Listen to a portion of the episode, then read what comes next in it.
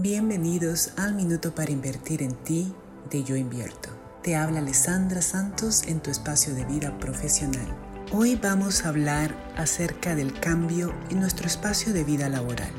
¿Cómo reaccionas tú al cambio? ¿Cómo lo percibes? ¿Lo ves como una nueva oportunidad para reinventarte? ¿O lo ves como algo estresante y un espacio de caos?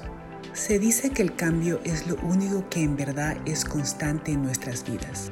Y si lo podemos aceptar de esta manera y utilizar como un espacio para reinventarnos y crear una nueva visión, puede ser altamente positivo. Así que te invito a darle una bienvenida a todos esos cambios y recibirlos con brazos abiertos. Te deseo un bello día, yo invierto.